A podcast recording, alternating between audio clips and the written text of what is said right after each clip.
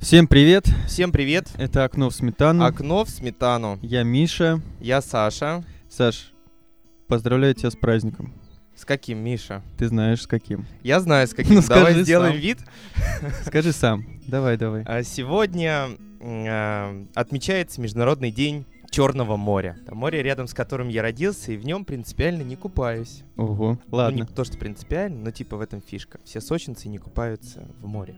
Как же день Нептуна? Даже в день Нептуна? День Нептуна, это, знаешь, наверное, в лет в 40 я буду с психоаналитиком обсуждать свои детские воспоминания о Дне Нептуна. Почему? Вот. Что такое было? Ну, слушай, да нет, это просто жесть. Во-первых, все Нептуны в отвратительной физической форме. Вот. Во-вторых, эм, это немножечко странно вообще, знаешь, как бы... Я сейчас понимаю, что взрослые полуголые люди, которые купаются вместе с детьми, это, наверное, с незнакомыми детьми. Немножечко странно. Да. Хм. Но anyway, Миша, это пятый выпуск. Ура! Мы Ура! дожили, дожили до пятого и начнем с новостей. Да. Первая новость связана с музыкой. Мгм. Запретили, э, значит, на той неделе концерт Хаски в городе Тольятти. Как говорит сам Хаски у себя на странице ВКонтакте, запретили этот концерт, потому что э, Следственный комитет углядел в его песнях пропаганду каннибализма, Каннибализма? ну да, и еще всякой дичи. В общем, по его словам, причиной стала строчка э, в песне «Поэма о родине», и он там поет э, «Помнишь, ты умерла, и мы твое мясо ели». И вот ее типа расценили как э, призыв к каннибализму. Что надо сказать по этому поводу? Все в комментариях на сайте The Flow говорят о том, что Хаски на самом деле тупо не собрал людей. Мгм, И не поэтому- продал достаточное количество билетов. Ну, типа того, да. Мгм. Но на странице мероприятия ВКонтакте написано, что в соседнем городе Самара будет все ну, тоже концерт типа под угрозой, но если все-таки концерт там состоится, то из Тольятти в Самара будут отправлены автобусы, которые всех желающих привезут туда. И э, вроде как э, людей во встречах достаточно, так что непонятно. Хаски ли инициировал эту историю, пытаясь оправдаться за то, что не собирает, либо же действительно он... э, Такой эм, противник современной государственной власти. да не, ну не что власти. Его пытаются всюду запретить и не дать ему выступать. То и то, как бы в любом случае, Хаски, мне кажется, в целом в плюсе. Слушай, а это же не первый случай вообще отмены концертов, да, за последнее время? Случился еще один после этого уже случай отмены концерта. Запретили еще Монеточку, ЛЖ и вообще всего 18 артистов в Нижнем Новгороде. Угу. Но там другая история. Там комитет родительский написал бумагу, в которой попросил оградить их детей от э, злобных и э, раз, э, этих Растляющих. растляющих, да, всяких людей.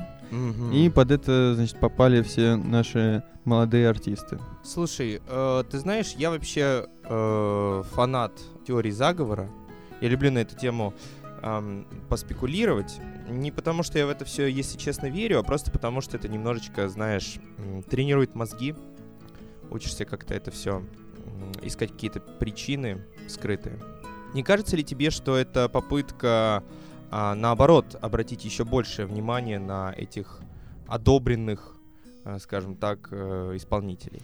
Но обыграть это в свою сторону всегда можно таким образом. Безусловно, это инфоповод, чтобы напомнить о себе. Вот. Но не думаю, что конкретно здесь. С Хаски maybe. То есть подозревать его проще, чем подозревать людей, э, 18 совершенно разных артистов, которые должны были выступать в Нижнем Новгороде. Просто потому, что там все намного более прозрачно, кажется. Мгм. Более того, даже а, на каком-то ресурсе я сегодня нашел ссылку, где сказано, что Следственный комитет Тольятти или там какой-то области, я не знаю, не помню, опроверг тот факт, что они запретили концерт. А, даже так? Да, они сказали, что э, было предупреждение о том, что не достигшие 18-летнего возраста не могут посещать данное мероприятие. По их словам, это стандартная история во время каникул. Мгм. Мгм. Вот. Слушай, интересно, но ам, как ты вообще сам относишься к творчеству рэпера Хаски? Сначала он мне нравился. Потом на меня наложилось э, такое... э, такой осадок э, от, всей его, от всех его политических э, убеждений и заявлений, Мгм. которые мне не очень э, Близки близки. были. Да, и мне было как-то неудобно продолжать воспринимать его творчество. Оно стало для меня в другом контексте существовать. Вот. Потихоньку все это угасло. Кажется, что он стал меньше говорить э, о своих взглядах. И последние его творения, в принципе, не то чтобы мне понравились, но я вернулся к тому, чтобы ознакомиться с ними. А, нет, мне понравились его клипы. Клипы у него клевые. Мгм. Вот. Безусловно, талантливые, интересные, которые можно пересматривать. Слушай, ну я тебе напомню нашу встречу с рэпером Хаски, которая произошла два года назад в клубе Эпсилон, а, когда мы с ним а, бабахали коньячок с э, яблочным соком. И вообще он мне тогда казался супер э, свойским чуваком, а, без претензий и прочего.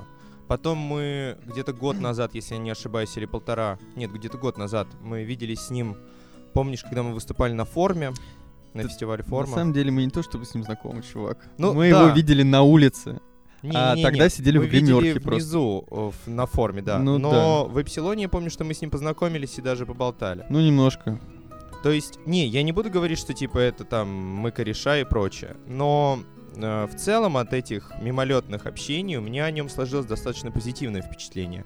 Мне не показалось, что он чувствует какую-то собственную уникальность и прочее, прочее, прочее, что он ам, как-то там зазвездился. Как вот, например, рассказывают про монеточку, которая а, вызывает себе обязательно там черный BMW к клубу, где выступает, обязательно с машиной сопровождения, чтобы она приехала туда и уехала. И Вот, так что, в принципе, стоит ему пожелать всех благ. Единственное, что если он пользуется каким-то образом подобными инструментами для привлечения к себе дополнительного внимания, я не могу его осуждать, но я считаю, что это скользкая дорожка. Ну, мы не можем делать сейчас никаких выводов. Мы как бы просто рассказываем новости. Но Да. мы можем сделать вывод по поводу а, истории с родителями, которые написали эту бумагу. Тут дело в том, что кажется, что любой человек может написать такую же бумагу Угу. и закрыть концерт любого вообще исполнителя, у которого есть хоть одна строчка, которая как-то косвенно или не косвенно, в общем, как-то может считаться по-другому, да, у которых есть несколько прочтений. Вот. Такая ситуация. Ну, Слушай, вообще это как бы история про то, что всегда есть возможность схватить за задницу исполнителя, пока это все нормально не регулируется. Просто потому, что обычно в таких ситуациях все эти вопросы решают лейблы, решают юридические отделы лейблов, которые доказывают в суде, что это все не так. Ну, там даже не про э, песни, вопро- ну, то есть вопросы не к песням, которые э, зву- звучат, они же продолжают звучать везде. Э, вопрос к мероприятиям, на которые э, не допускаются люди, которым нет типа 18 лет. Мгм, мгм. Вот. Возможно, Но, в аудитория... принципе, во многом это целевая аудитория, на самом деле. Насколько я понимаю, хаски слушают 17-летние чуваки. Ну, разные, я думаю. Монеточку, наверное, помоложе у нее аудитория, скорее всего, не знаю. Мгм, может быть. У LG тоже молодая, я уверен. Ну вот, ладно. А, ну что, следующая новость. А, и новость такая. Значит, на аукционе Кристис продали картину французского коллектива Obvious, которую э, создали с помощью искусственного интеллекта. И продали ее за 432 тысячи баксов. Это пол ляма, это большие деньги. Нам нужно сделать джингл про новости о современном искусстве, Саша. Новости о современном искусстве. Спасибо. Что здесь интересно? Здесь интересно то, что таких новостей периодически появляется дос- достаточно много.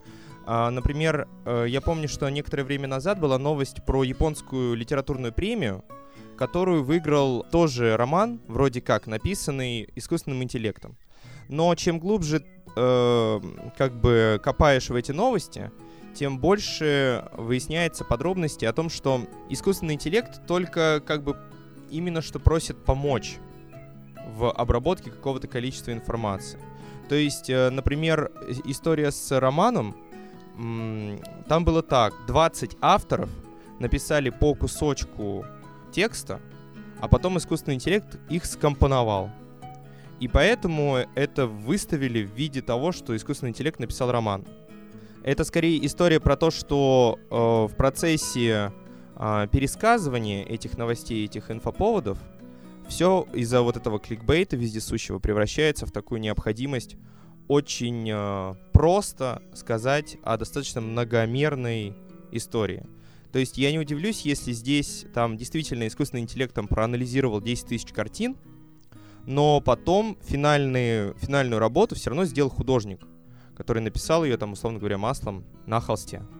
А, то А есть, мы не знаем, да, достоверно, как наносилась краска на холст? Ты знаешь, вот как именно краска на холст неизвестно, но известно, что искусственный интеллект просмотрел 15 тысяч портретов а, с 16 по 20 века. Мгм. Ам, ну и как-то они там э, два алгоритма друг другу помогали, э, создали полотна, потом отличили искусственное произведение от настоящих, но картина сама по себе на фотографии выглядит как будто писанная маслом. Я не думаю, что другую бы картину кто-то купил, то есть она вряд ли была распечатана, знаешь, на принтере, там пусть даже лазерном. Вот, то есть во всех этих историях с искусственным интеллектом а, это такая памятка для наших слушателей. Хозяйки на заметку.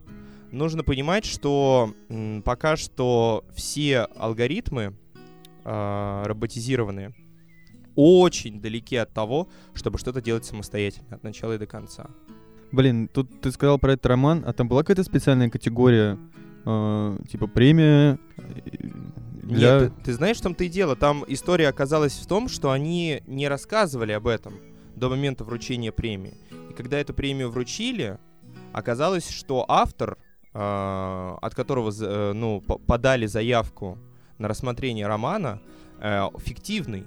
И э, что это целый коллектив, который с помощью вот этого искусственного интеллекта создал эту работу. Я понял. Вообще похоже на самом деле на, на два спецпроекта э, для поддержания или возобновления интереса вообще Да, к искусственному и- интеллекту, да. Нет, к премиям.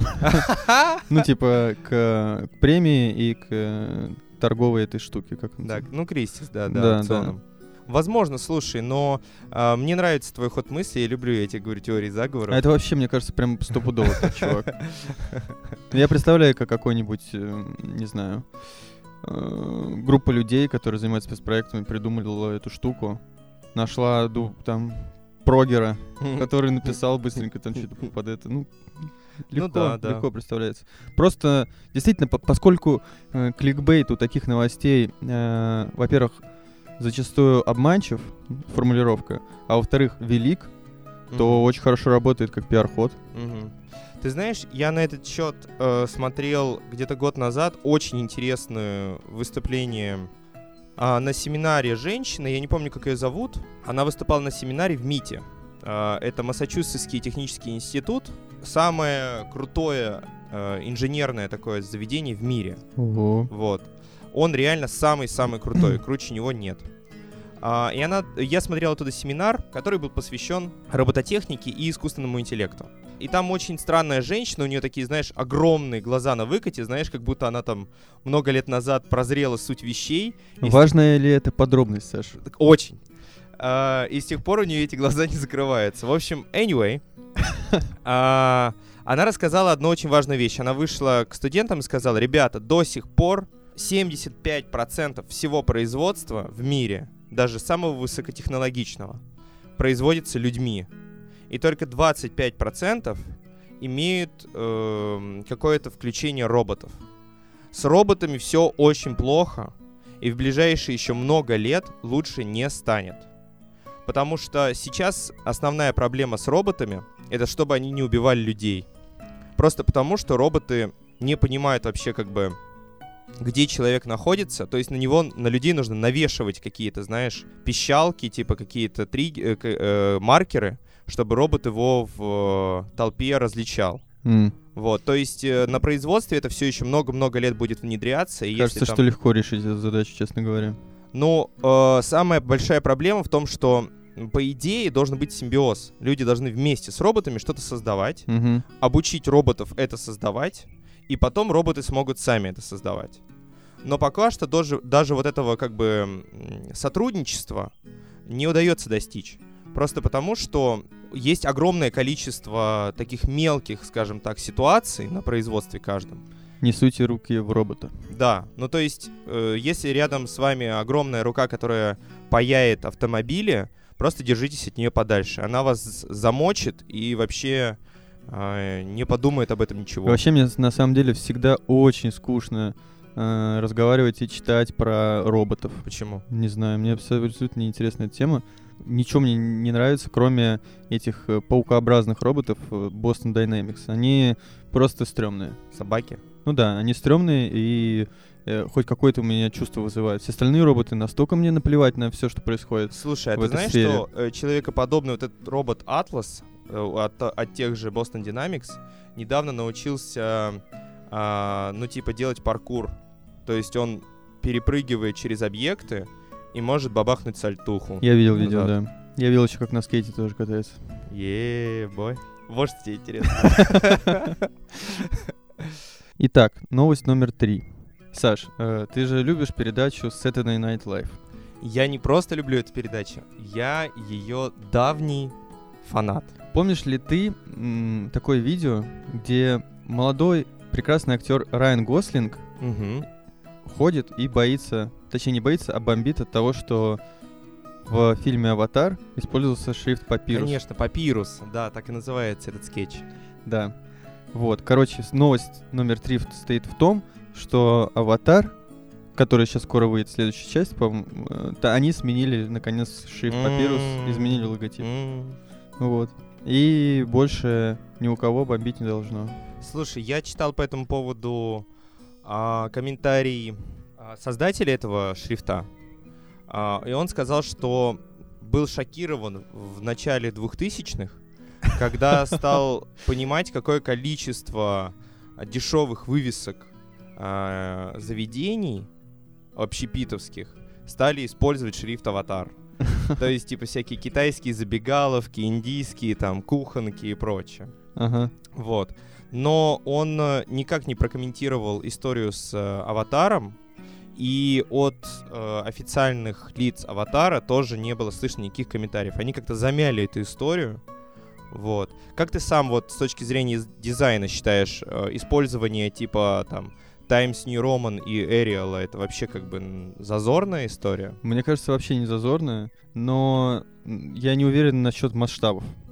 Ну, типа, условно говоря, Arial на самом деле нормальный шрифт.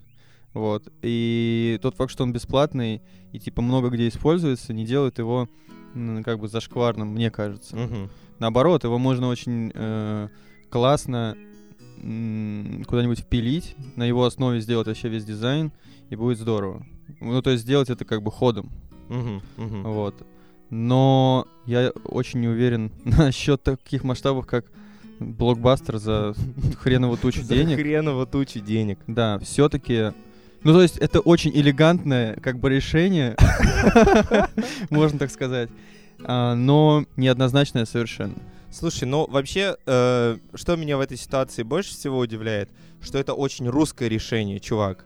Ты понимаешь, то есть, когда тебе предоставляют какую-то сумму денег и бюджет на разработку фирменного логотипа э, твоего фильма, а ты просто типа пилишь их, ставишь туда, короче, шрифт э, из на самом деле, Word. там, там же куча работы было проделано, не нужно думать о том, что чувак просто взял, поставил шрифт. Но типа, на его основе он сделал многое, очень многое. Вот. Но... м, Ну, типа, навряд ли там были прям попильные деньги, понимаешь? Потому что для того, чтобы купить э, какой-нибудь другой платный шрифт, на его основе что-то изменить, это не очень дорого стоит. В контексте таких больших сумм, которые уходят там на спецэффекты и прочее. Поэтому я не думаю, что там кто-то что-то заработал на том, что он не нарисовал по-другому э, сам м, что-то другое. Или на основе платного шрифта. Или на основе своего собственного леттеринга какого-нибудь. Ну, странная история, почему вообще так произошло, непонятно. Непонятно. Но, может быть, у человека было какое-то прозрение, он понял, что шрифт папирус — это лучшее, что он видел в своей жизни, Может быть. и он идеально подходит. Еще мне, конечно, кажется, что мы с тобой об этом сейчас говорим, а возможно, кто-то из наших слушателей побольше новостей прочитал и все-таки знает ответ. Мы с тобой, надо сказать, что не особо ковырялись в этой теме. Да. Но, чуваки, если кто-то знает, э, как так вышло вообще, Скиньте ссылку. да, скиньте ссылку, и мы просветимся. Мы гуглили минут пять, честно. Да. Итак, Последняя новость. новость номер четыре. А это новость номер 4? Мгм. В общем, последняя новость, что сегодня Хэллоуин. Ну, вот мы сейчас записываем этот выпуск, и сегодня Хэллоуин. День всех святых. Саша, скажи, в какой костюм ты сейчас одет? Я одет в костюм левака. Кого? Это что значит за костюм? Ну, э, у меня бордовая кофта, красные носочки. Саш, у тебя был шанс придумать любой костюм. А, да? Ты решил описать то, как ты реально выглядишь. Ладно, короче, тебе нравится Хэллоуин? Ты знаешь, я тебе вот что скажу. Из-за того, что я давно смотрю, как ты правильно заметил, Saturday Night Live и вообще массу а, американских шоу, мультиков и фильмов, и сериалов, а, я достаточно неплохо знаком с а, тематикой Хэллоуина. Как и мы все, мне кажется. Да. Но я считаю, что это совершенно непонятный нам праздник. Мы что, глупые? Нет, не совсем. Мы живем совсем в других ам, трущобах. А Дело в том, что Хэллоуин — это праздник для знакомств внутри комьюнити одноэтажной Америки. Районы, где снимают жилье семьи, у которых одноэтажные или двухэтажные максимум дома. Ну, понятно, дети там ходят и Дети типа, там ходят, друг, друг, бла-бла. друг с другом знакомятся, и все нормально, и все друг друга знают. Мы живем не в одноэтажных домах, мы живем в муравейниках. У нас как бы эм, У нас высотки, панельки. Давай мы- скажем, наверное, что Хэллоуин для в Америке это в основном праздник для детей, а у нас Хэллоуин это праздник для Для взрослых. бухих. Да. Вот.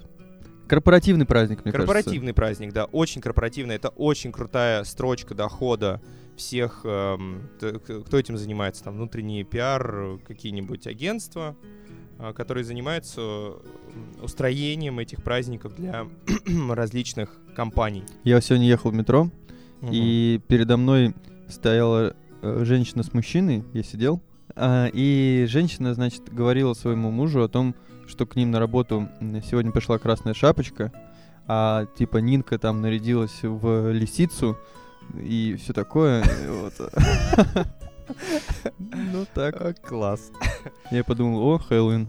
Смотри, про Хэллоуин я могу сказать вот какую штуку. В моем любимом Saturday Night Live пару-тройку лет назад появился известный достаточно всем актер Том Хэнкс в образе Дэвида С. Пампкинса. Дэвид С. Пампкинс, что значит Дэвид С. Тыковка. Тыквенный.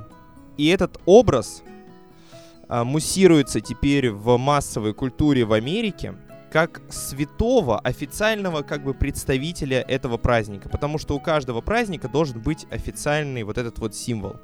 И, возможно, в Америке этим символом стал Дэвид С. Пампкинс. Это настолько известный персонаж, что Билл, мать его, Гейтс, по-моему, в прошлом году на презентации какого-то своего продукта переоделся в Дэвида С. Пампкинса. Я всем советую посмотреть это, потому что то, как ведет себя, а, ну, второй там сейчас, да, по-моему, Безос уже первый самый богатый человек в мире, Мгм. а, как ведет себя человек в образе Дэвида С. Пампкинса, это надо видеть. Это люто. Ты вот сейчас про все это рассказываешь, и я понимаю, что э, как скучно раска- говорить про Хэллоуин в контексте России вообще. Никакой поп-культурной Мгм. подоплеки здесь вообще, мне кажется, очень сложно найти. Давай попытаемся. Ну, слушай, у нас... э, Я не хочу, знаешь, вдаваться вот в эту историю, что типа зато у нас масленица есть. там, знаешь, Не-не, как я не про это. Вот, но Ну, у тебя было как-нибудь весело на Хэллоуин? на Хэллоуин... Вот, подожди, я напомню. Ты же недавно ходил на Хэллоуин, который... Я А. ходил на Хэллоуин, посвященный действительно ам, Твин Твин Пиксу. Пиксу. Да, все так. Но я не мог пропустить это событие просто потому, что я... э, потому что меня позвали туда как бы мои знакомые. И, во-вторых, потому что я питаю большую страсть к Твин Пиксу. А, и мне ничего не нужно было предпринимать для того, чтобы нарядиться в этот костюм, потому что я читал этот список э, цикла лекций, и поэтому у меня как бы есть этот костюм дома. Какой?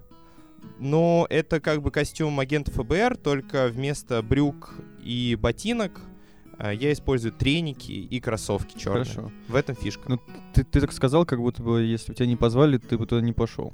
А, скорее всего, да. Но тебе Потому было что- там весело. ты- А, нет, я там пробыл полчаса. Там это было классное мероприятие, просто я хочу сказать, что я не почувствовал, что оно приурочено к Хэллоуину. Э, Если бы меня туда позвали, и это был не Хэллоуин, а просто тусовка, посвященная Твин Пиксу, я бы с такой же вероятностью мог туда пойти или не пойти. Мгм. Вот, то есть Хэллоуин здесь вообще никакой роли не играл. А, Единственное, что мне нравится в Хэллоуине, если честно, что это самое, пожалуй, это последний оплот такого тупого сексизма. Потому что все костюмы для женщин на Хэллоуин обязательно должны быть развратными. То есть там это развратная медсестра. Ну, там- это тебе так представляется, чувак. На ну, деле... ты знаешь, что нет. Я тебе нет. скажу, что некоторое время назад я занимался там одним шоу и э, мониторил множество сайтов, которые продают карнавальные костюмы. Так вот, на всех сайтах, которые продают карнавальные костюмы, есть отдельная вкладка Хэллоуин. Не, ну это же трэш, чувак. Эти все сайты, это же полный ад. То есть э, это про- практически как в секс-шопе покупать костюм э, уборщицы или костюм медсестры. Да, но это не секс-шопы. Ну, и это по- почти одно и то же. Ну, то есть я, я к тому, что уровень э, всех этих вещей, он действительно такой. Интереснее же самому сделать костюм. И- Безусловно, но у нас, как ты правильно заметил, эта история совсем не развита. Ладно. Но я знаю, на этот Хэллоуин были мужские самые популярные костюмы. Это костюмы, парные костюмы. Либо парный костюм Кокорина и Мамаева, либо парный костюм Баширова и Петрова, Кто такие Баширов Петров? солсберийские А, блин, чуваки. точно, точно, да. сладкие. Э, Либо костюм, парный костюм Хабиба Нурмагомедова и Конана Макгрегора. Надеюсь, я надеюсь, и я надеюсь, ты, Миш, тоже надеешься, что всем очень понравился этот Хэллоуин. Какое-то унылое говно, по-моему. Ну, чувак, единственный способ э, бухгалтершу затащить в Нет, туалет. нет, давай, давай, блин, как-нибудь... Давай выйдем на, на что-нибудь хорошее. Позитивно? Да, потому что вот э, когда ты затрагивал какие-то истории э, про Америку, было приятно это слушать. Давай не про бухгалтерш. Давай, не знаю. Ну, слушай, я хочу сказать, Как справить что... этот праздник в России, находясь? М, Прикольно. А не напиться в каком-нибудь no-name баре. А, ты знаешь что? На самом деле есть эм, не совсем... э, Смотри, есть как бы тусовки, например, чуваков, которые хорошо разбираются в сериалах. Или хорошо разбираются, например, в фильмах Марвела. И ты можешь сделать себе костюм, который, например, ам, изображает Спайдермена, который был бы Халком. То есть это как бы чувак, у которого раздутые мышцы и все зеленое, но сверху надет как бы разорванный костюм Спайдермена. Вот таких, то есть, но чаще всего такие люди приходят на Комик-кон. И там они все знакомятся, и там они друг другу э, говорят, вау, как ты клево придумал такой заход на свой костюм. Так, и чё? Есть еще дополнительные тусовки людей, которые хорошо разбираются в кино, и они поэтому делают какие-то э, коллаборативные истории. То есть, например, если бы девочки из э, ам, «Сияния» Кубрика были на самом деле двумя Алисами из, э, не знаю, из э, «Алисы в стране чудес». Мгм. Вот, то есть такие достаточно сложные истории, и фишка в таких, э, на таких тусовках в том, чтобы угадать, что твой костюм значит. Мгм. То есть не просто, что типа я оделся, а, не знаю, Марио, а я оделся там вот таким вот и таким вот, который там на самом деле и прочее. Знаешь, о чем я подумал? Во всех фильмах, а когда показывают Хэллоуин, и когда нужно показать, что чувак э, типа нормальный и крутой, он обязательно делает себе очень простой и тупой костюм. Мгм. Он типа э, Джим из офиса да, вешал написал себе... себе на лице бук. Да. Или э, что-то он в там... Facebook. Да. Ну вот это- в, в таком плане. Как ты относишься к таким э, классным шуточкам? А, ты знаешь, что я тебе по этому поводу скажу э, новость, про которую я только что вспомнил. А, пятая новость неожиданно. Да, но она про Хэллоуин. А, не считается. А, а, История о том, что чувак на Хэллоуин в Америке оделся в майку Supreme. Он оделся майкой Supreme. То есть как бы он пошил себе костюм просто с супер длинными рукавами, такая как бы, ну представь себе как бы майка, Большая просто. супер большая, да, и у Мгм. нее в середине написано Supreme, Угу. огромный логотип. И э, все в школе посчитали, что он оделся куклус-клановцем, его отчислили. Блин, Серьезно, прикалываешь? жесть. Так что, где бы Хэллоуин ни происходил, чувак, а, видишь, мы все время приходим к какому-то негативному звучанию. Я думаю, все потому, что это Бесовский праздник? абсолютно верно, это языческая совершенно тема. Ну и нахрен ее. Да. В общем, ребята, тема у нас э, основная сейчас будет, и она Мгм. будет э, страх. Страх.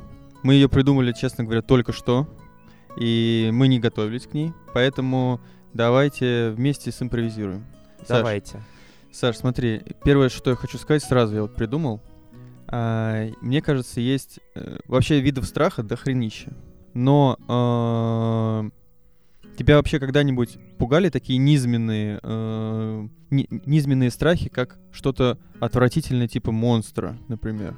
Или какого-нибудь искореженного человека в метро. Ну, то есть такие как бы страхи не эстетич... точнее эстетические, наверное, да, их можно назвать. Возможно, слушай, но мне кажется, только давно-давно в детстве. А сейчас тебя не может напугать ничего такое? Меня сейчас может напугать монстр, меня может напугать, Ну, ты их не- знаешь? не существует.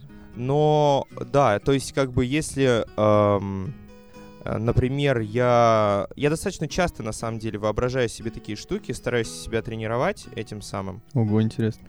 А, то есть эм, я, например, а, бывает там, э, знаешь, когда смотрю какое-нибудь очень тревожное какое-нибудь видео а, по вечерам, у меня выключен свет во всей квартире, и эм, я могу после просмотра этого тревожного видео встать как бы из-за стола и почувствовать, что я нахожусь в каком-то таком, знаешь, пограничном состоянии. Что вот эта вот тревожность а, от видео, она мне передалась. Там Мгм. был какой-то паранормальный какой-нибудь, знаешь, элемент э, в, в сюжете видео, которое я посмотрел. И я могу на секундочку, я понимаю, что я все еще как бы погружен вот в эту вот атмосферу. И в этой атмосфере я стараюсь, не включая свет, дойти до следующей комнаты. И посмотреть, насколько как бы знакомые объекты и предметы преображаются. Мгм. И скажу тебе, что иногда, предположим, там а, в зале у меня там может быть свалена одежда, знаешь, там на диване, условно говоря. Мгм. И находясь в этом состоянии, я могу дойти туда и забыть об этой сваленной одежде, и она может мне показаться каким-то, знаешь, кем-то или Мгм. чем-то таким странным. И в этот момент я ощущаю вот тот самый какой-то такой детский, наверное, во многом, всепоглощающий ужас. Потому что пока я туда иду, я нахожусь, знаешь, в таком состоянии как бы очень собранном. Я думаю, что как было бы круто, если бы сейчас здесь показался какой-нибудь там а, монстр или там, не знаю, призрак, и я бы тут же с ним, не знаю, там, сразился или там а, попытался завести с ним разговор. Но в тот момент, когда это неожиданно вдруг, знаешь, как бы у меня мелькает мысль, что вот он, меня сковывает страх, и мне становится просто до жути страшно. Блин, я вспомнил сразу огромное количество историй про то, что меня пугало. Так, сейчас рас... выберу сначала вот эту расскажу. Она заканчивается смешно. Спойлер. В общем, мы с э, моим приятелем как-то раз, будучи у меня на даче, мы тогда были совсем, ну, не знаю, лет 13, наверное, нам было, 12, может быть. Мы ночью выбрались из дома э, с видеокамерой и полезли через забор, решили прогуляться по окрестностям дачи. Вот. Э, типа зашли в лес, но в лесу было страшно, и мы Мгм. решили пойти обратно. мгм. Вот, перелезли через забор, и что-то там была какая-то суматоха, что-то как-то кто-то перелезал, и в итоге, короче, мы э, друг друга как-то напугали и, типа, побежали э, с этой трясущейся видеокамерой до дома. Э, ну, это было весело, скорее, чем страшно. Но, когда мы пришли домой, мы решили пересмотреть то, что мы записали. И пока э, мы бежали обратно, мой друг бежал впереди меня, а я бежал за ним. И на камеру сам себя снимал. И получилось так, что как будто бы там на камере запечатлена э, рука, которая хватает меня сзади за плечо, хотя сзади как бы никого не было. Вот. Вот. А, и в итоге, ко- короче, оказалось, что на самом деле этот кусочек был снят в тот момент, когда друг меня еще не обогнал, и все-таки это был он и так далее. Вот. Но он как бы так надо мной пошутил, зная, что это был он. Вот. О, но... А сколько вам было лет? Я говорю, лет 12-13. Блин, это самое крутое время, чувак. Да, было весело. Вот. А, В тот момент было довольно страшно. Но м, хочу сейчас немножко переключиться в другую, на, на другой вид страха. Как мне кажется, более благородный страх, когда не просто какое-то чудовище, да, вот это вот типа эстетический, эстетическая сторона страха, а более психологическое ощущение. А, Я испытывал его в первые разы очень сильно, наверное, играя в игру Silent Hill 2 и читая а, рассказы Лавкрафта. Мгм. Вот.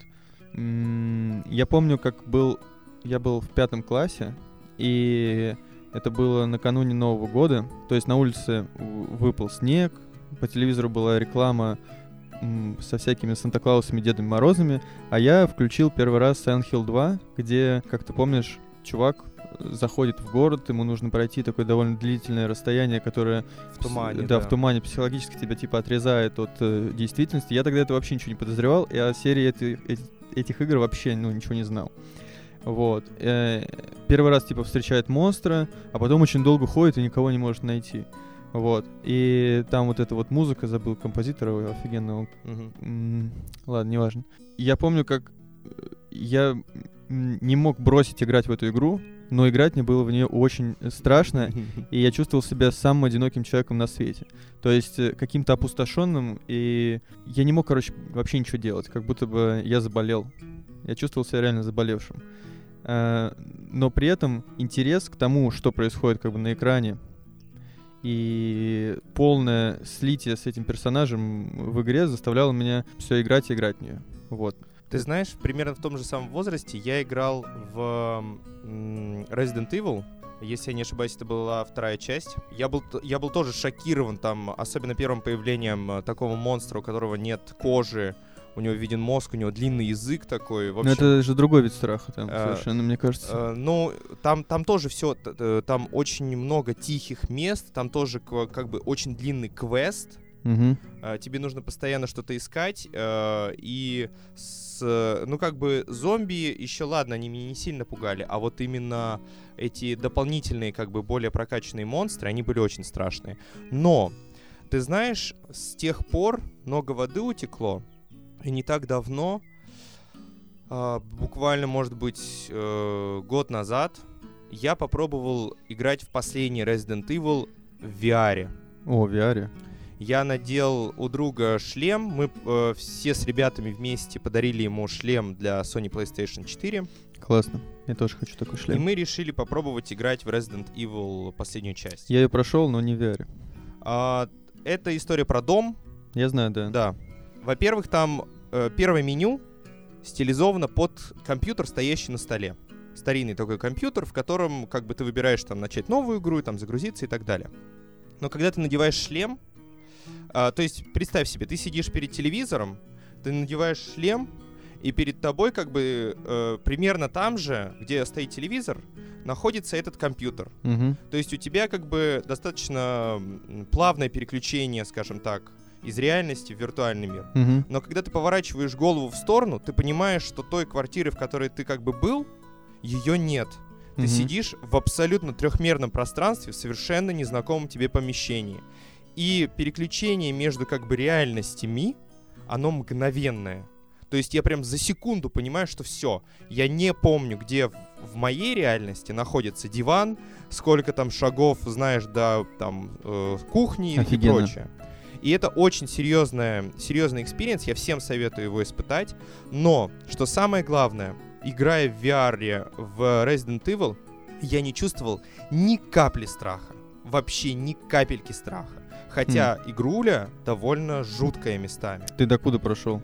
а, до подвалов, Мгм. До уже как бы черных э, огромных монстров в подвалах. Ого, нормально ты прошел. То есть, Ну, ты, э, ну, я понял. Ты, то есть ты там сразился уже с этой бабой, да? да, и с бабой, с И мужиком. тебе не было страшно раз. ни разу? Даже, Вообще. даже скример тебя не напугал? Чувак, более того, каждый раз, когда кто-то появлялся в кадре, я сидел, и э, мой друг, чей это шлем, он тоже был удивлен тем, как я к этому отношусь, потому что там появляется какой-то вот этот вот скример, и я реагирую на него, типа, я говорю, о, здорово, бродяга, ща мы тебя, короче, развальцуем, ща погодь. А, я понял тебя. Ну, ты, есть- короче, был в настроении, когда А, ты... я, не, я не специально был в этом настроении, я говорю скорее про то, что... Ну, ты был с друзьями, вокруг тебя... э, была такая- Возможно, но... Ты общался, как бы проговаривал все эти вещи. Я чувствовал скорее, как бы, что все равно это игра. Ну, Ты защищался все равно от нее каким-то юмором и прочим. Наверное, но я к тому говорю, что я не могу, вот как ты описываешь, вот это погружение в Silent Hill, которое отрезает тебя от реального мира. Несмотря на то, что я надел шлем, который должен меня еще более эффективно отрезать от реального мира, Я, я, понял. все равно не почувствовал этого глубокого Ну смотри, во-первых, мне было э, сколько там лет?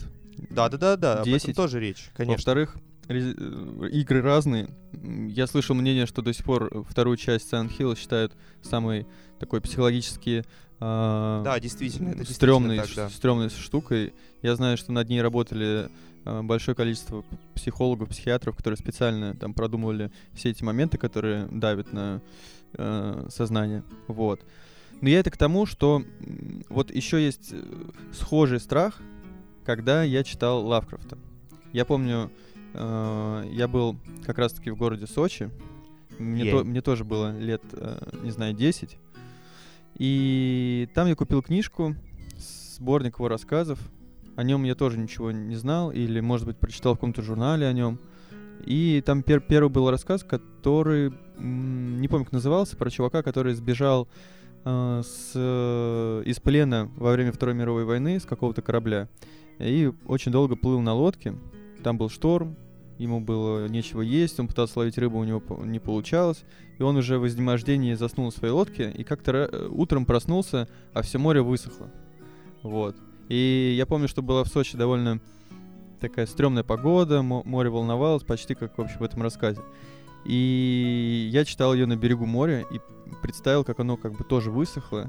Мгм. Вот. И это, опять же, такой большой э, страх одиночества в Мгм. большой Мгм. пустыне. Очень схоже с Resident И там, в принципе, ничего не произошло, никаких монстров там не было. Он нашел там какие-то развалины, там описывалось, как он ходит по этому илу и все такое. Но вот этот вот... Да, э, рельеф, наверное, он нашел. э, ну что, рельефа на- на на- наверное. Просто вот этот вот давящий масштаб того, э, что ты находишься во- вокруг, и это пространство изменено, и ты один в нем, примерно как в Silent Hill, э, очень сильно на меня э, воздействовал. Ну, ты знаешь, э, по поводу Лавкрафта у меня примерно такая же есть история, чувак, когда а, мне нужно было там, когда я раньше очень много болел, мне нужно было лет в 16, наверное, мне было, или 15, мне нужно было лежать э, две недели или почти месяц в больнице влюблено зимой. Это был, по-моему, февраль. И я зачем-то, я уж не знаю зачем, решил, что мне хватит одной книги, и это был сборник э, рассказов Говарда Филлипса Лавкрафта. Я помню, что мне было на самом деле скучновато читать там как бы «Морок над Инсмутом», то есть такие классические произведения про Тулху, там, Втагна, да, и э, «Грибы с Югота» и прочее. Но я наткнулся на произведение, которое называется «Хребты безумия». Оно на самом деле достаточно известно. Да-да. А, оно мне понравилось тем, что это как бы не обычное описание, как у Лавкрафта, а это дневниковые записи а, полярной экспедиции. Мгм. И они были записаны настолько живо и настолько как бы последовательно. То есть э, прям вот э, люди, которые находятся в этих условиях и вынуждены как исследователи записывать просто бытовые какие-то моменты. Что они видят. Вот эти вот э, тела этого пришельца странного, которого, которого они находят э, в этих катакомбах ледяных.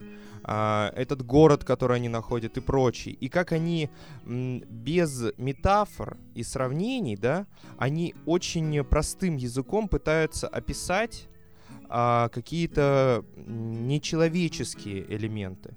И это тогда мне было а, очень интересно читать. И я помню, что в конце их преследует а, такой монстр, который поднимается из глубин этих ледяных, этого ледяной, э, ледяной темницы. И вот когда он за ними гнался, у меня было ощущение, что он гонится за мной. Мгм. Но я не испытывал именно страха, я испытывал какой-то, знаешь, такой ужас одновременно и азарт. Мгм. Смотри, поскольку мы затронули... Сейчас говорим про страх в контексте литературы, поделюсь с тобой еще одни- одним своим опытом, недавним. А, очень классная история. Есть такая книга, называется «Дом листьев». Может быть, ты слышал о ней? Нет? А, Данилевский ее написал. Это Мгм, довольно мгм. большая, толстая такой м, роман. А, Во-первых, он интересен тем, что повествование там ведется очень необычным образом. Там ты можешь читать дневниковые записи одного чувака, потом там есть э, э, главы от э, автора, потом там есть зашифрованные какие-то там пленки и прочее, прочее. Есть страницы, которые специально напечатаны криво, и есть страницы, которые тебе нужно читать, приложив книгу к зеркалу, чтобы ну, ты п- зеркально отразилось, ты смог прочесть. Вот. Но суть э, страха, который возникает у тебя, когда ты читаешь эту книгу, он очень схож с вот этими м, историями, которыми я тебе описал, но более какой-то замысловатый. То есть э, уровень э, литературы там, мне кажется, по- посерьезнее. Не знаю, я вообще не могу этого оценивать, но все-таки.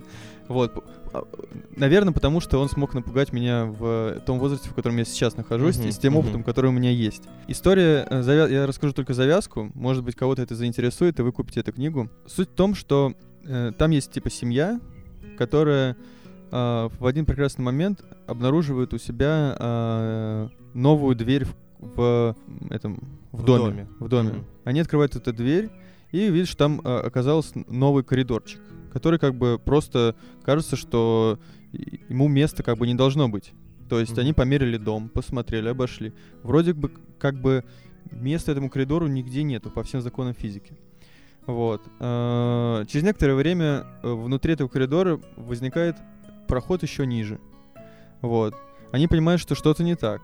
И ре- решают делать, делать всякие замеры. Вот, В общем, реагируют как нормальные люди, пытаются э, думают о том, чтобы вызвать телевидение, вызывают там кого-то, они начинают это снимать, и э, на протяжении всего этого времени территория все увеличивается, увеличивается. Они обнаруживают, что у них оказался какой-то гигантский просто туннель вниз с э, огромным э, лабиринтом. Вот. И они отправляются на экспедицию туда внутрь, и на этом я прекращаю рассказ об этой книге. Вот. Но она You классная. bastard. Да. На самом интересном. Да, но она очень, очень интересная и здоровская. Ее интересно читать. Ты знаешь, по поводу литературы, я помню, я сейчас вспомнил, э, какое еще произведение вызвало у меня ужас. И это скорее, э, это немножечко другой ужас. Это было произведение Иэна Бэнкса, которое называется «Осиная фабрика». Это Что-то очень... я слышал про это. Да, это очень тяжелое, на самом деле, произведение про ребенка. А, да-да-да. Мгм, я вспомнил. А, Я не буду тоже там рассказывать э, про особенности, но я помню, что почему-то мне было очень э, легко ассоциировать себя с этим персонажем. Может быть, поэтому она так и вызвала, знаешь, такой большой, на самом деле, а, скажем так, э, отз- отклик у публики в свое время. Но это отдельный вид страха. Это страх какой-то мерзости, что ли, знаешь? То есть страх не просто, что тебя кто-то съест, а страх, что с тобой что-то уже произошло, и ты не можешь от этого избавиться. Мгм. Знаешь, как какие-то стигмы, которые у тебя появляются на теле, или какие-то, э, или там, не знаю, из твоих э, рук начинают лезть червяки или мухи, или, или помнишь, ам, я помню один из самых страшных э, страхов, извини за тавтологию, Так. это э, был жук из фильма «Мумия». Ты помнишь, там были скоробеи, которые забирались под кожу, Да, да. доползали до головы и взрывались. И фишка была в том, что Скоробей этот мог пролезать через что угодно. Мгм. Через одежду, через любые преграды и прочее. Их ничем нельзя было остановить. Можно, Можно было, было только попытаться, его. да, вырезать его из руки. Брэндон Фрейзер, мой любимый актер, чувак. Чувак, он отвратительно выглядит. Ладно. Давай поговорим, знаешь, про что? Я слушал довольно большое количество выступлений и лекций мистера Дмитрия Быкова. Так. Вот, и он любит говорить такую, э, такую телегу. Типа, страшно на самом деле э, не то, когда какой-нибудь монстр входит в комнату, а страшно, когда, э, значит, на месте убийства обнаруживают Банан. банан, да. Да-да-да. Вот, вот. Да, То есть чувак. Вещи как, как бы разведенные максимально. Да, типа считается, что на этом делает свой саспенс Линч э, в своих произведениях. Что именно у него вот это вот э, непонятные взаимосвязи, которые затем раскрываются. Ну и Стивен Кинг, на самом деле. Да, и Кинг во многом. Но Ну, Линч не пугает особо. Ну, то есть, э, как бы. мне кажется, как, короче, тот страх, который вызывает фильмы Линча, мне он кажется как раз-таки вот тот самый эстетически высокий страх, нежели фильмы, например, э, «Оно», да, или там фильмы, вот это «Ит», э, где, помнишь, про полярную экспедицию э, и пришельца, который там пожирал собаку, Да, это очень хороший фильм, на самом да, деле. это очень крутое кино, да. А, то есть эм, вот эти вот все, короче, все подвиды монстров, мне кажется, гораздо более низкого уровня страхом, нежели страх а, вот этих вот ам, непонятных вселенных Линча, вот этих вот а, где никто никого, знаешь, там нет киш кишков, там, знаешь, там брызжущей крови и прочее. Ну да. Но это, знаешь, типа страшно, если вдруг я а, сейчас просто встану, вот, подойду к тебе и начну над тобой нависать. Ты скажешь, Миш, что происходит? Я буду стоять и вообще не реагировать, потом сяду обратно и просто продолжу подкаст, и ты спросишь, Миш, что это было, я скажу, типа, что, в чем, в чем Да, да, дело? да, да, что? Вот, Ничего если я не- хорошо это отыграю, произошло. ты испугаешься. Потому что это будет со- совершенно какая-то неестественная история, на которую Может быть, непонятно, да. как реагировать. Да, да, да, да, да. Вот. Были ли у тебя в жизни какие-нибудь случаи, когда ты сталкивался с чем-то непонятным, что могло тебя напугать в реальной жизни? А, ты знаешь, а, я, я скажу так. Были ситуации, когда я был в квартирах, Мгм. где пропадали предметы.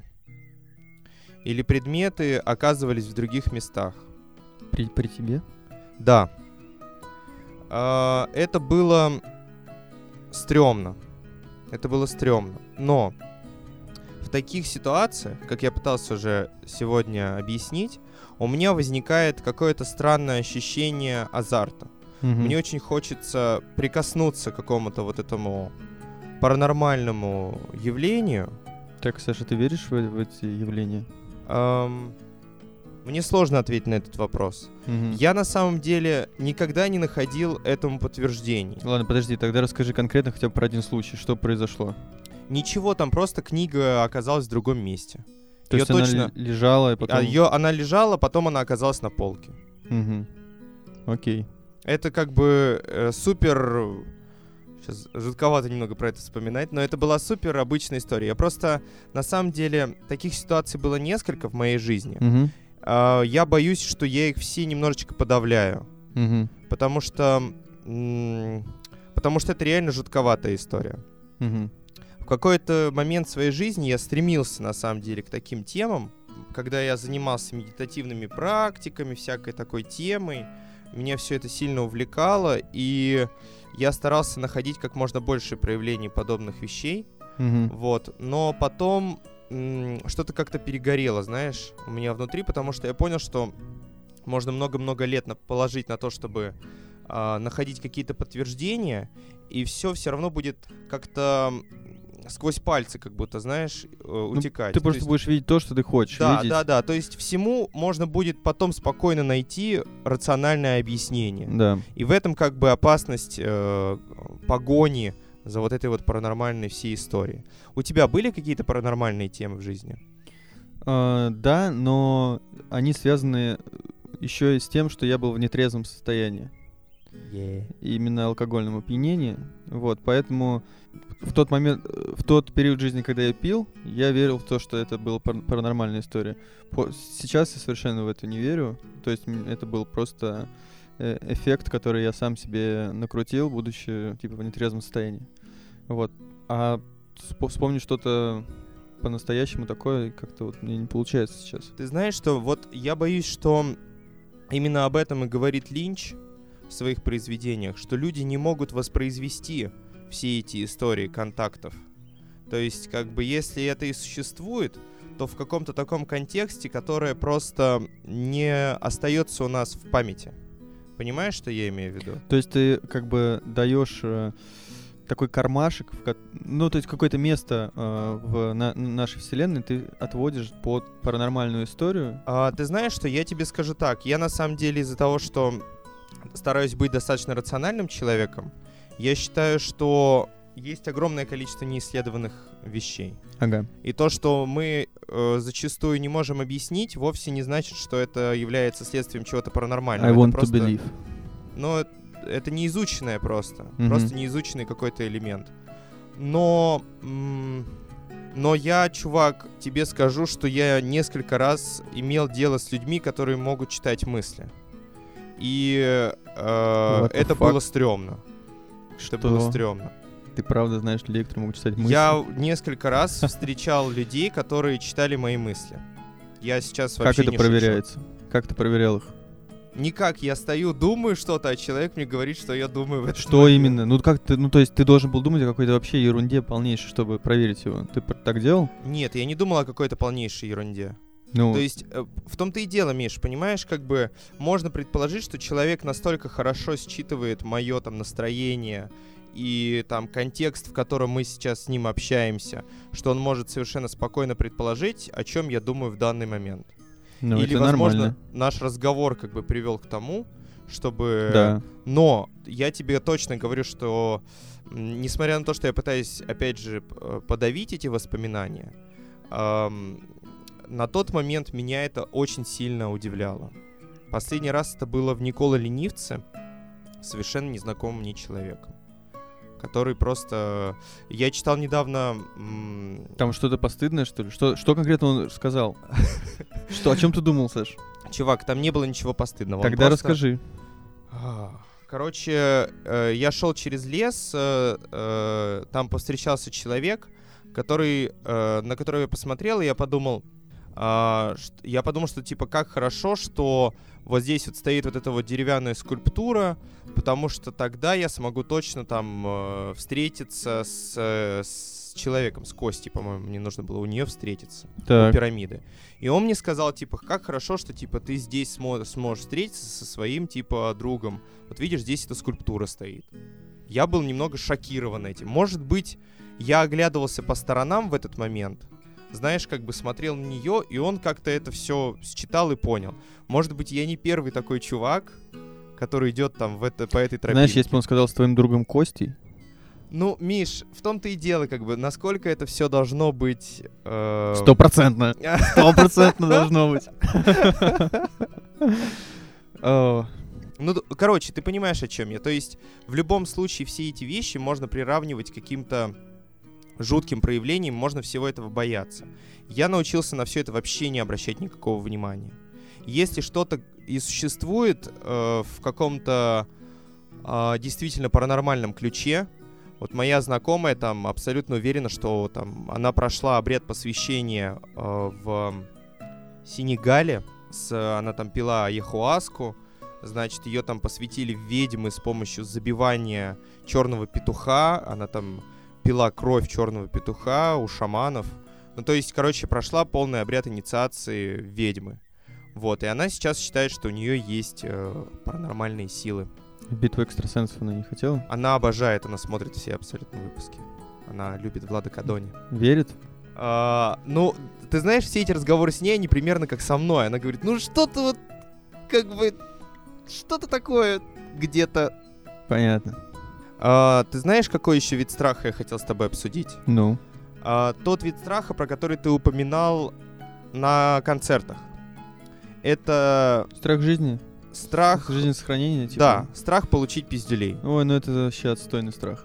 Ну, в смысле, он очень понятный, он э, не несет в себе ничего сложного. Мне кажется, это самый животный страх из всех страхов, э, инстинкт самосохранения. Вот. Что, что хочешь спросить? меня? Катаешься ли ты на американских горках, чтобы испытать вот такую штуку?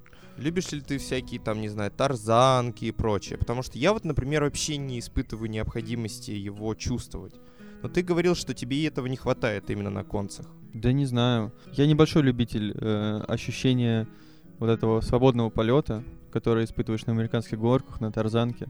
Поэтому такие виды страха, они, во-первых, очень быстрые, во-вторых, они супер физические, вот, и они меня не привлекают особо. То есть, э, давай попробуем тогда найти еще более высокую ступень страха. Как бы страх моральной экзистенции. Расшифруйте такие сложные слова. Ну, то есть, типа, страх того, чтобы перестать существовать как мыслящий объект. Не просто получить увечье, не просто испугаться от того, что сейчас ты умрешь, а страх того, чтобы перестать мыслить. Бывали ли у тебя такие ситуации, когда ты там, не знаю, напивался до такого состояния, что понимал, что ты не можешь думать? Нет, не было таких ситуаций. А, Мне, короче, не страшно от этого, потому что я как-то... У меня не получается представить, что меня не существует. Закономерно. Ну вот и все. Поэтому мне как-то не страшно.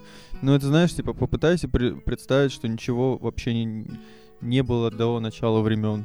Ну и как бы ты представляешь черную такую, э, с- не знаю, штуку, и думаешь, это же черный цвет, чувак. Нет, ты должен выключить его, и ты не можешь дальше выключить. Ну и вот и все. И типа я не могу представить, что мне не существует, поэтому мне не страшно. А когда меня не будет существовать, я не буду думать об этом. Ну, типа, Как ты сейчас всю гигельянскую э, эту парадигму разложил ты по полкам? А, Ты знаешь, что я хотел озвучить тебе такой страх, который я не так давно испытал.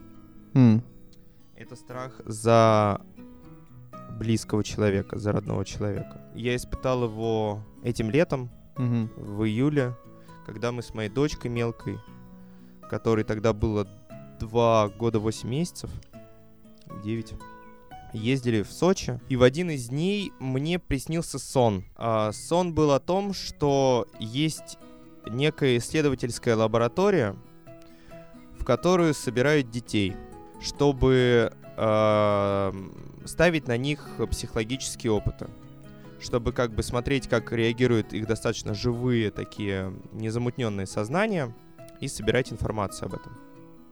Мне снилось, что каким-то образом, там была какая-то долгая еще предыстория, я просто всего не помню, но мне снилось, что каким-то образом мне удалось там порядка там 30 детей Спасти? спасти, да. И мы должны были из этой лаборатории выбираться с ними. И нам каким-то чудом удавалось там постоянно всех обманывать, э, в смысле там каких-то охранников и Мгм. прочее.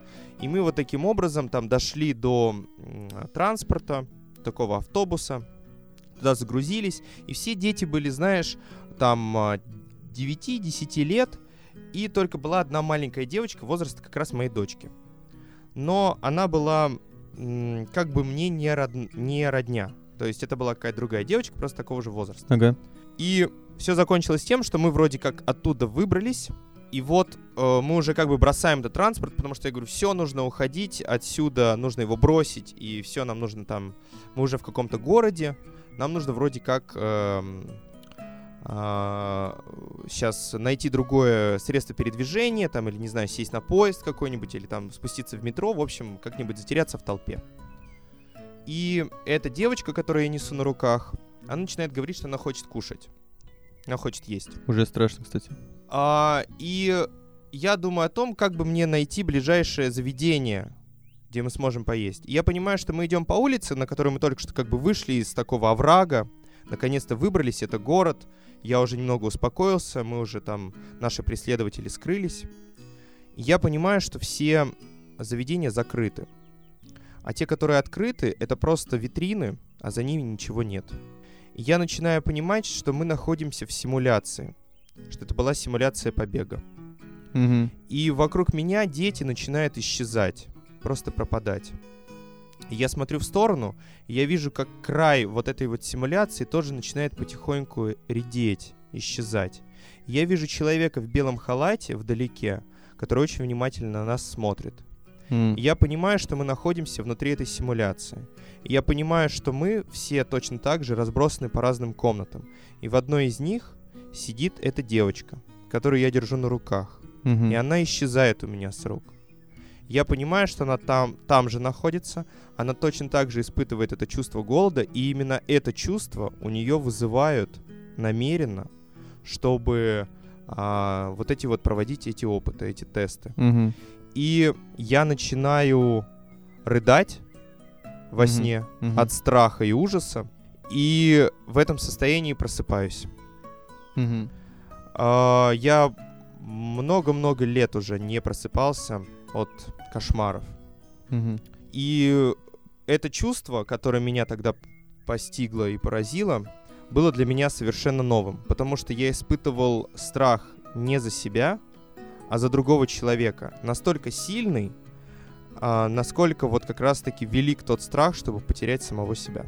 Слушай, можно с твоего позволения я немножко посмотрю с другой стороны на эту историю?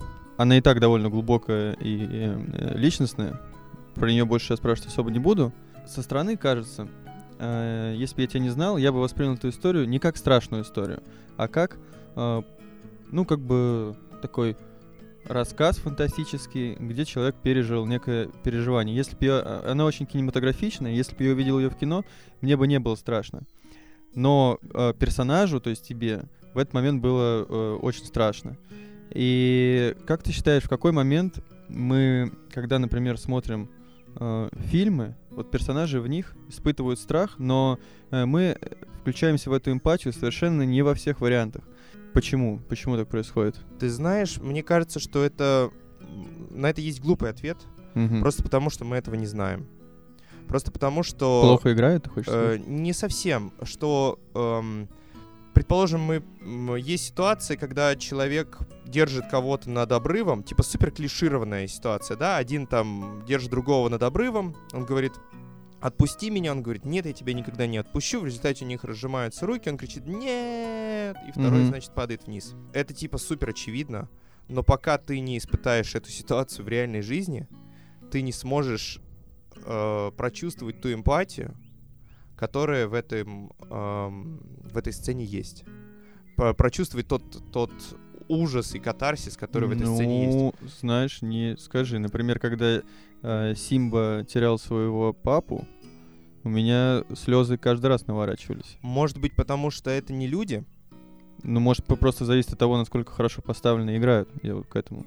Но там же это вообще мультипликация. Ну То да. есть, как бы, знаешь, не зависит, скорее всего, от игры, зависит от каких-то э, странных, странных элементов. Тем более, когда ты, ты, ты, наверное, смотрел это в детстве. Ну, в детстве, да. Но я думаю, что сейчас был эффект был бы, конечно, поменьше, но я готов поверить в то, что и сейчас я могу заплакать на этом моменте. Но я понимаю. Но э, я тебе скажу точно, что для меня многие очень элементы а, после того, как у меня появился ребенок, Мгм. и элементы, связанные с э, какими-то трагичными э, ситуациями в кино или сериалах, которые я смотрю, связанные По-другому с детьми, работают, конечно. они для меня стали гораздо ближе. Да, это И я понятно. гораздо... э, э, это гораздо жестче, в общем, оказывается, что Ага. гораздо кошмарнее ощущать те эмоции. Я понимаю. Вот. Но я хотел тебя спросить в ответ про другую вещь. Про сон? Снятся ли тебе кошмары? Да, вот смотри, я сейчас тебе расскажу вообще самый страшный сон в моей жизни. Е. Он неоднократно мне снился, и он имеет э, нечто общее со страхом, о которых я говорил раньше, типа вот этого какого-то непонятного одиночества, пустоты, масштаба, страх масштаба. И тут к нему добавляется страх того, что я абсолютно ничего не могу с этим поделать. Э, Сон очень простой и короткий. Мне снится, что вся моя комната, в которой я нахожусь, ее начинает выворачивать через окно наизнанку внутрь. То есть, точнее, наружу. Ее выворачивает в окно со всеми вещами, и за окном не находится ничего, там просто пустота. То есть какое-то вечное падение в какую-то э, пустоту. Жуть И какая. я э, меня не выворачивает туда. Я как бы смотрю на это со стороны. Но тот факт, что все мои вещи, ну то есть тут страх не, не за вещи, а просто я вижу, что все, все привычки, Реальность. вся моя реальность, да, она выворачивается в окно. Э, Очень меня все время пугал, я все время просыпался на этом моменте, мне, я плакал, и мне э, очень было жутко, потому что я ничего не мог поделать, и э, находился в каком-то таком статусе наблюдателя, когда все ломается. Мгм. Вот. А, Ты знаешь, что я придумал некоторое время назад способ борьбы с кошмарами. Мне много раз очень снились кошмары Мгм. С самого детства. Я придумал способ с ними бороться. Я считаю, что надо запатентовать эту технологию, и все будут счастливыми. Короче, в случае с тобой, когда ты видел, что твою комнату выворачивают в окно, Мгм. нужно было изо всех сил э, собраться с силой, изо всех сил собраться с силами Мгм. и выпрыгнуть туда первому. Мгм. И прыгнуть туда. То есть эм, каждый раз, когда теперь мне снится какой-то монстр, такое редко, но все еще происходит. Какое-то некое существо, которое меня может начинать догонять или преследовать, я разворачиваюсь к нему и начинаю его есть. Тупо, мне кажется, что это какие-то, знаешь, такие очень языческие, опять же, истории с тем, что нужно поглощать свои страхи. То есть ты говоришь о том, что у тебя осознанное сновидение, что ли? Очень давно, конечно. А, Здесь дело не в том, что это осознанное сновидение. Дело в том, что здесь не обязательно, короче, думать о том, что ты понимаешь, что это сновидение. Мгм. Здесь скорее идет раз- разговор о выборе своей модели поведения. То есть внутри этой ситуации, то есть эта ситуация, условно говоря, может с тобой произойти и в реальности. Как ты себя поведешь в реальности, если это произойдет? Есть опасность, условно говоря, что не нужно себя тренировать и готовиться к этому, типа выпрыгивая постоянно в окно из своей квартиры. И не нужно там э, бросаться на людей и пытаться съесть им лицо. Но э, разговор идет о том, чтобы попытаться все время стараться как-то переломить этот страх внутри своих собственных кошмаров. И как только это получится сделать хотя бы один раз, дальше это будет получаться сделать все легче и легче. Зачастую, вот последний раз я просто помню его достаточно живо, потому что мне редко стали сниться кошмары а, именно с преследователями. Мгм. Это как бы самый стандартный вид кошмара, когда за тобой что-то или кто-то гонится. Дело в том, что ты вот помнишь фильм Нолана про Да.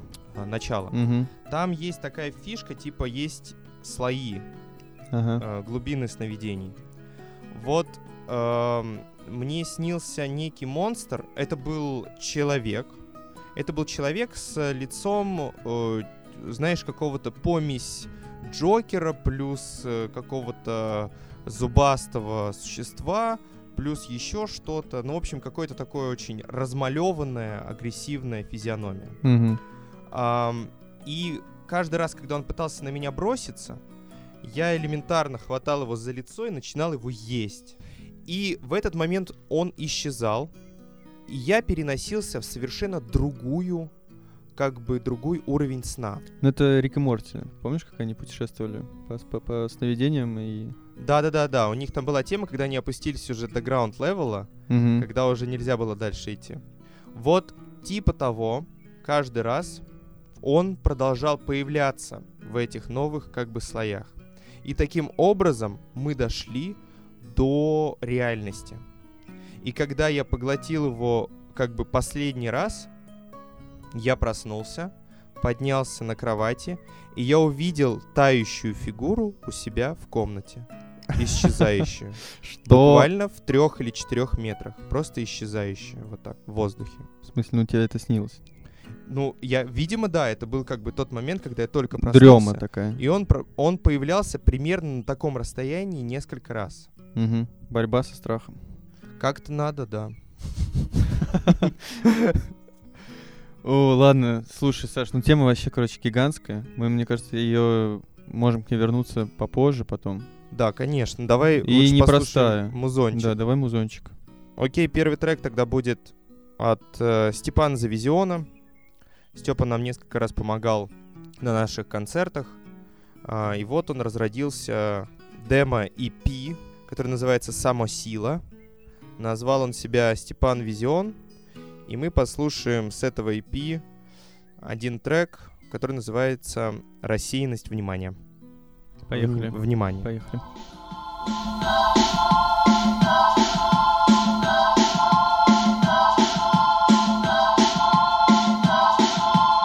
Сторожевая псина на цепи Большое, мягкое и милое создание пропустила руку до крови Чтобы излечить мою рассеянность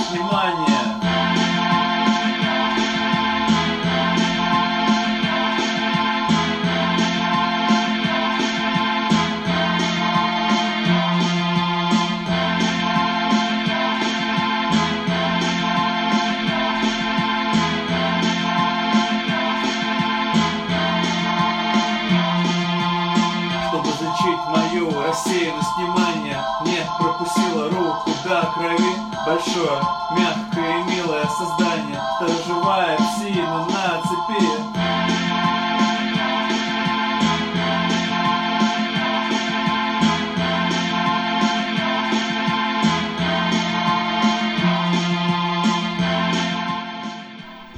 Короче, мне кажется, это трек должен быть э, хитом этого Хэллоуина, Да. потому что он э, страшен во многих своих э, контекстах.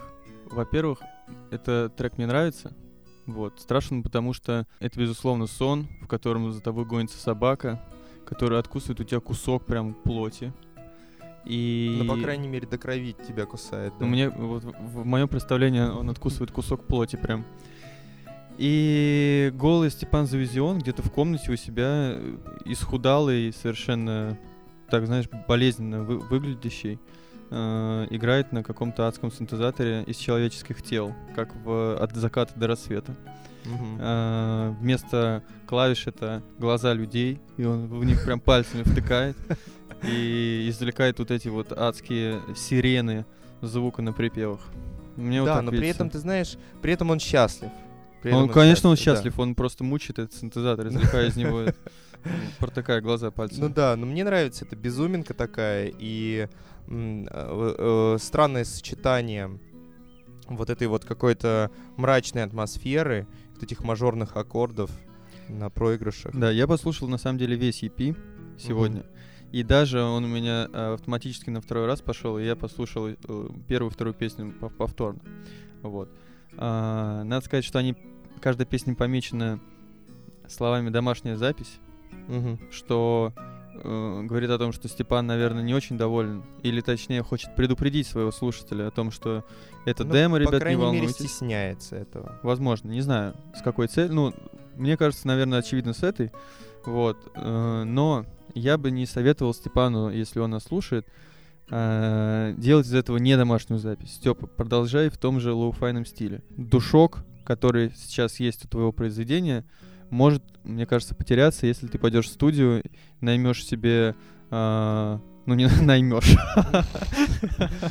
позовешь с собой э, друзей, и вы попробуйте все это записать по-настоящему не надо. Это, этого достаточно, это уже живая настоящая история. Делай такой домашний став, это классно. А, Я считаю, что, Степ, тебе нужно записать в чистовую музыку, и тебе нужно позвать человека, который э, споет э, вместо тебя эти тексты Блин, чувак, ты чё? э, шикарным, офигенным Нет. голосом. Нет. Ну это значит, что Степа кто? Композитор? Да, что это Гоустрайтер, значит, что что Степан будет продюсером этих записей. Чем Вот тебе не так. нравится, как поет Степан? Дело не в том, что мне не нравится, как поет Степан. Мне кажется, что просто Степа придумал все. Он придумал музыку, он придумал подачу вокальную. Но а, как бы у меня, короче, противоположное ровно мнение от твоего. Что Ты считаешь, что типа этот лоу-файный звук нужно сохранить, а я считаю, что его нужно максимально перенести в И что это будет тогда? спродюсированную звук. Представь себе эту звучание. песню, это будет как э, в какой-нибудь передаче э, на Первом канале пародийной э, разыгрывают э, сценку с Иваном Ургантом, который на- на- нарядился в на Хэллоуин нарядился в Коли Буратино. Воронова? Нет, Буратино, да, и в Коле Ворона Буратино. И вот он, значит, там играет на этом синтезаторе э, на поле экспериментов, типа, э, и там такой, типа, супер вырезанный студийный звук, который на один раз на одну сценку. А здесь за этим прям э, кроется душа. Нет, я считаю, что э, сама по себе композиция э, очень минималистична, и э, перепродюсировать там как бы невозможно, просто потому что там э, идеальный минимум инструментов, идеальный минимум звуков, супер простой бит, супер простой вот этот вот основной риф, классные эти аккорды, и все, больше ничего нет, и вокал. Как бы здесь некуда вставлять кучу перепродюсированных звуков, поэтому я считаю, что если это перезаписать супер вообще с, э, э, с каким-нибудь э, модным э, супер классным вокалом еще, это будет вообще супер круто.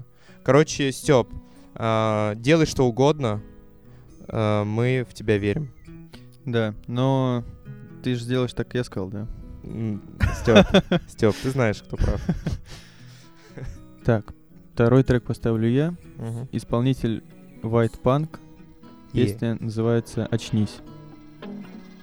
Мои глаза горят, когда вижу так близко тебя. Так чешутся зубы укусить тебя за твою шею. Ты можешь кричать, но никто не услышит, поверь мне Прошу, но только очнись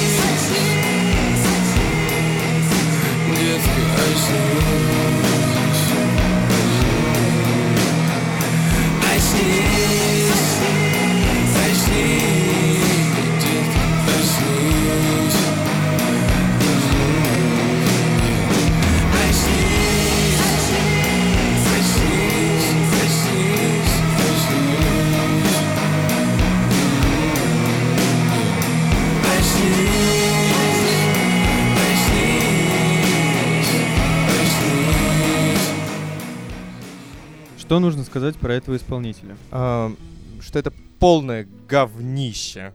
А, Это очень крутой альбом. А, А, извини. Да. Это чувак, короче, э, его зовут White Punk. Он э, из Dead Dynasty.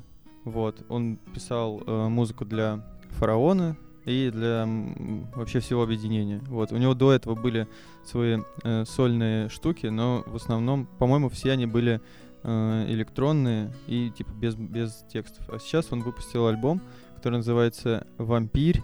Вампир с твердым знаком на или вампирь. Ну, короче, вампир, окей.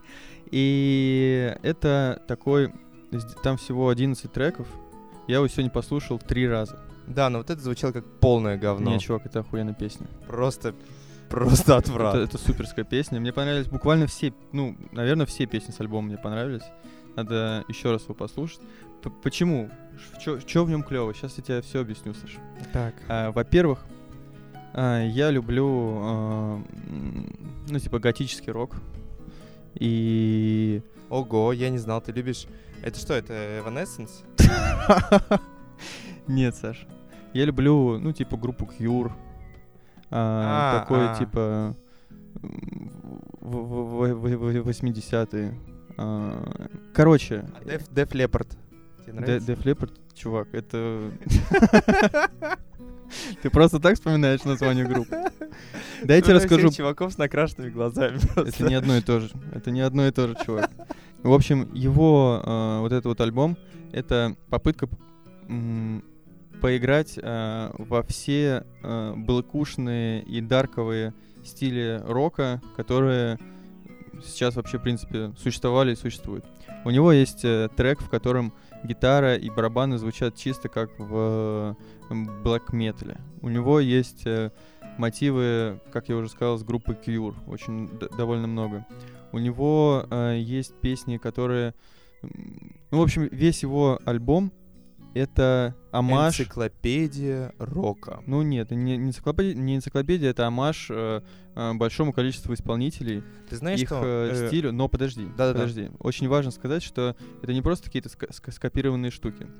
Поскольку чувак явно э, очень классно умеет работать с э, Эблтоном, или где он все это сводит, э, у всего альбома есть свой собственный саунд. И мне кажется, он звучит круче, чем большинство альбомов нашей дорогой новой русской волны. Просто потому, что у него есть свой собственный почерк. То, чего не хватает большому количеству групп. Может быть, тебе не понравилось вот это вот, а, то, как там... Что тебе не понравилось? Давай вот так вот.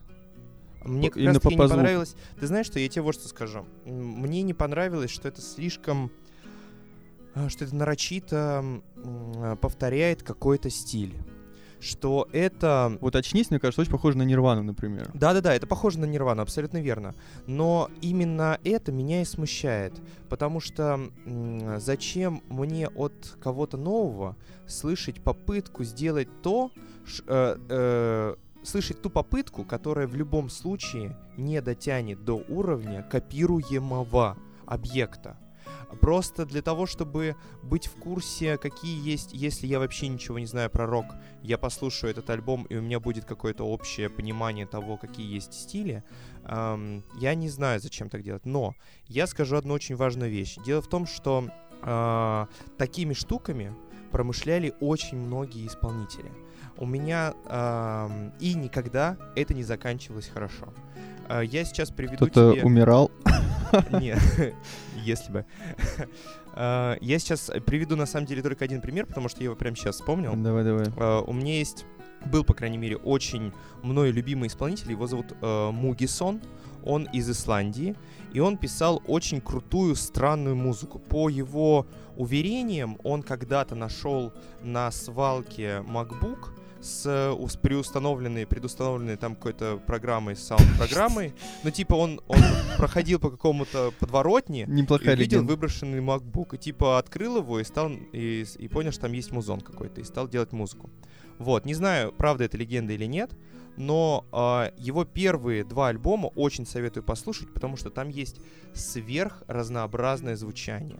У него есть какие-то а, гитарные баллады под акустическую гитару, есть вообще какие-то а, очень... а, там есть трек, который по-настоящему может напугать. Очень страшный трек, который уже похож, знаешь, на какой-то саунд-дизайн, там, знаешь, как будто это К чему ты саундтрек. все это рассказываешь? К тому, что чувак э, с помощью своих вот этих вот странных экспериментов с музыкой на самом деле каким-то образом прославился. И прославился именно в инди-тусовке. И он не нашел ничего лучше, кроме как собрать э, команду, собрать группу. До этого он всегда играл один. И он выкатил пресс-релиз, ну или как это там тогда называлось, в Наверное, 2008 Т- году. Так же. В общем, и он сказал, что мы теперь, чуваки, запишем энциклопедию рока. Так. И он попытался написать как бы альбом, в котором каждый трек, так же как и здесь, отсылал бы к какому-то классическому рок-звучанию. У него еще было очень много взято от блюза, поэтому там как бы еще много приблюзованных элементов. Но э, в результате альбом получился очень претенциозным, и его собственное звучание, которое до этого нравилось его фанатам, оно ушло, оно было погребено, как бы, э, вот, правильное слово вообще я использовал? В общем, эм, оно оказалось эм, засыпано вот И этим что он больше не делал референсов. ничего своего и только подражал всем остальным? Типа того. На самом деле, если ты послушаешь эти треки, они будут не такие плохие, как, наверное, если я послушаю этот альбом, они тоже будут не такие плохие, как мне сейчас показалось. Но а, сам по себе вот этот вот факт, что я сейчас вам тут забабахаю энциклопедию рока, мне кажется, ам, очень много говорит о самом человеке. И меня это всегда разочаровывает, когда люди говорят, что сейчас я, я такой прошаренный, что я сразу сделаю а, там омажи для, на всех. Да нет, тут не нужно быть прошаренным. Во-первых, твоя история похожа на а, какую-то поучительную сказку. Потому что чувак из Исландии сделал такую-то... Вот он... Ну ты Чувак, понял, ну да, что я имею И Не-не-не, правда. я тебя, я, я, я, я понимаю. Во-вторых, э, мне непонятна история про то, что как же мне слушать чувака, который играет э, похоже на того-то, если я знаю, что тот-то на самом деле лучше. Я тебе отвечу. Тебе слушать нужно это очень просто. Этот чувак э, не Курт Кобейн, и не Роберт Смит из группы Cure, и не Бурзум, и ну, Варк Викер. да, да. Он, короче, чувак из Dead Dynasty. И он сейчас живет в Москве в 2018 году. И он сейчас записывает вот такой альбом. В этом интерес. Вот, и это первое, ну, типа, контекст вот этот. А второе, э, просто, если ты послушаешь э, дома в колонках или в наушниках, э, если тебя хватит на весь альбом, то ты э, услышишь его собственный саунд, который он там, типа, сделал.